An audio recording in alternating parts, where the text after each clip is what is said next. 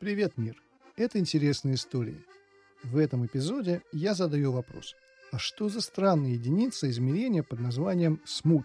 Она признана только в одной стране мира, более того, только на одном мосту. Об этом наша история.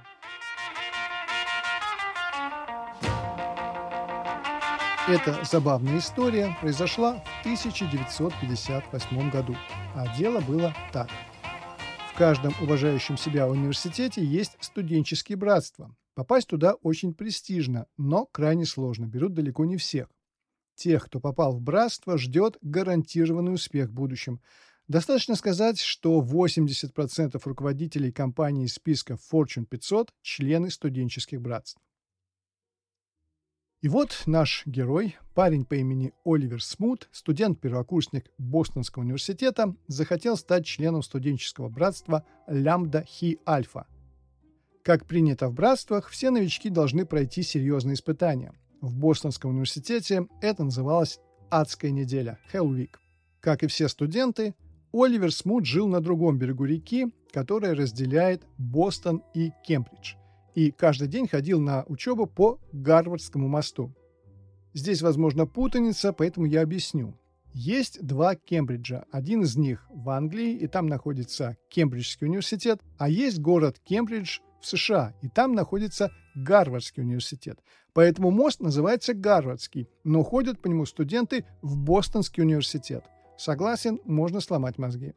И вот одному из руководителей Лямбда Хи Альфа, студенту-старшекурснику Тому О'Коннору, пришла в голову идея измерить длину Гарвардского моста в студентах. В качестве живой линейки выбрали Оливера Смута. Два часа Оливер Смут вставал и ложился на мосту, а его товарищи рисовали отметки. Один смут, два смута, три смута и так далее. Когда смут устал и больше не мог ходить, его стали переносить. В конце концов, экзекуция была закончена. Длина моста равнялась 364 смутам и одному уху.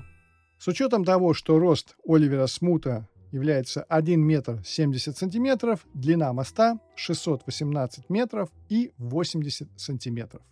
Вот уже 63 года студенты-первокурсники обновляют метки на мосту.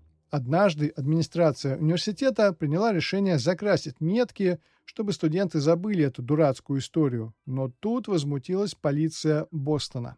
Оказывается, полицейские привыкли использовать в отчетах о происшествиях на мосту именно смуты. Например, драка произошла на 75-м смуте, и все полицейские сразу понимают, где именно в каком месте на мосту случилось происшествие. А что Оливер Смут? Это все, чем он запомнился? Вы будете смеяться, но спустя годы Оливер Смут стал председателем Американского национального института стандартов. Пусть и всего на один год, но все же. А компания Google добавила единицу измерения смут в программу Google Earth, так что вы можете открыть, например, гугловскую карту Земли и узнать расстояние от Москвы до Санкт-Петербурга в смутах. Вот такая забавная история. Если она вам понравилась, просьба поставить лайк подкасту. Ну а если напишите отзыв, то вообще хорошо. Лайки и отзывы толкают подкаст вверх в рейтинге, а меня мотивируют делать его с большим энтузиазмом.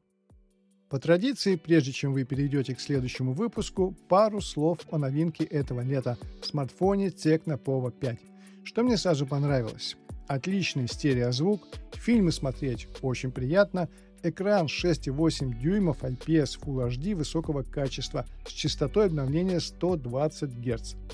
Что значит экран высокого качества? Черный цвет визуально не уступает AMOLED-экранам. Приборы, наверное, покажут, что черный цвет IPS экрана недостаточно в кавычках черный. Большая батарея на 6000 мАч, быстрая зарядка 45 Вт, камера на 50 мегапикселей. Ну и дизайн, темно-синяя версия смотрится просто шикарно.